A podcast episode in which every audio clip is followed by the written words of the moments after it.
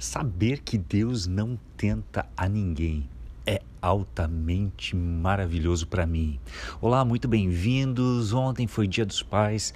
Hoje nós queremos iniciar a semana olhando o livro de Tiago, altamente prático, porque a vida não é feita apenas de alguns dias de celebrações onde tentamos ser pais ou filhos melhores, mas a ideia da fé cristã é uma fé que é moldada, uma fé que é eh, que lapida a nossa vida constantemente para que cresçamos, para que estejamos no caminho do amadurecimento.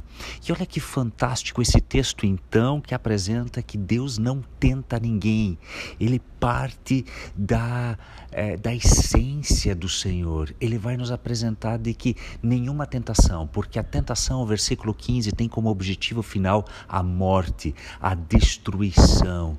Ela acaba com a nossa vida, apesar de nos atrair.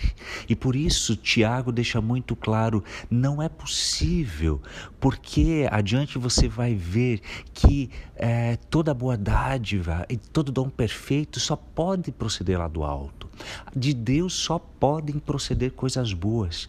Tentação nunca vem de Deus. E a ótima notícia também é que, é, além de Deus não tentar a ninguém, porque Ele quer que você vença a, a vitória no caminho da eternidade. É essa a ideia do versículo 12. Deus quer que você permaneça nesse caminho que leva à vitória última, ou seja, eternidade com o Senhor Jesus Cristo e com o nosso Pai. Já a tentação, ela quer nos derrubar. Mas o nosso texto ele vai apontar para a origem da tentação, que é a nossa cobiça, que são os nossos desejos internos marcados pelo pecado. A ideia aqui é de sermos atraídos para dentro da armadilha.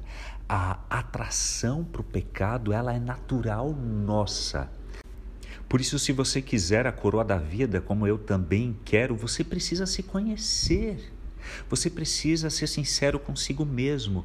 É, quais são os meus desejos pecaminosos? Você precisa aceitar suas fraquezas, seu calcanhar de Aquiles, e este é imprescindível para sabermos decifrar as ciladas e fugirmos daquilo que quer, na verdade, nos levar à morte, à morte espiritual, nos afastar de Deus.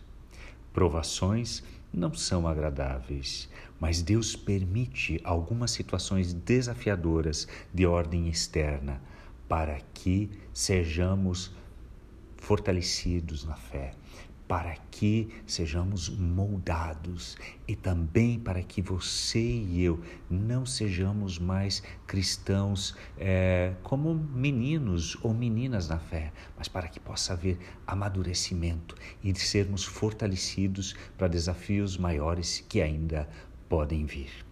Uma dica bem importante é: tenha uma pessoa próxima a você na caminhada de fé, alguém que também caminha com o Senhor Jesus e com quem você pode se abrir, que conhece o seu calcanhar de Aquiles, que conhece suas fraquezas e suas tentações, porque no momento da dificuldade, às vezes é importante poder conversar com alguém, não apenas para a pessoa orar conosco, que é fundamental, mas também para nos ajudar a entender se estou me deixando levar pela tentação ou não, ou se aquela situação difícil, na verdade, é um caminho de provação no qual o Senhor vai comigo e quer me fortalecer. Desejo assim uma semana para você, para mim, para todos nós, na caminhada com o Senhor Jesus com um desejo sincero de amadurecimento, de crescimento, de não sermos mais pessoas que são levadas por tentações e nem se dão conta, só apenas percebem no resultado final. Mas prevaleça na caminhada com o Senhor Jesus, nos dias agradáveis, como também nos dias de provação. Ele é contigo.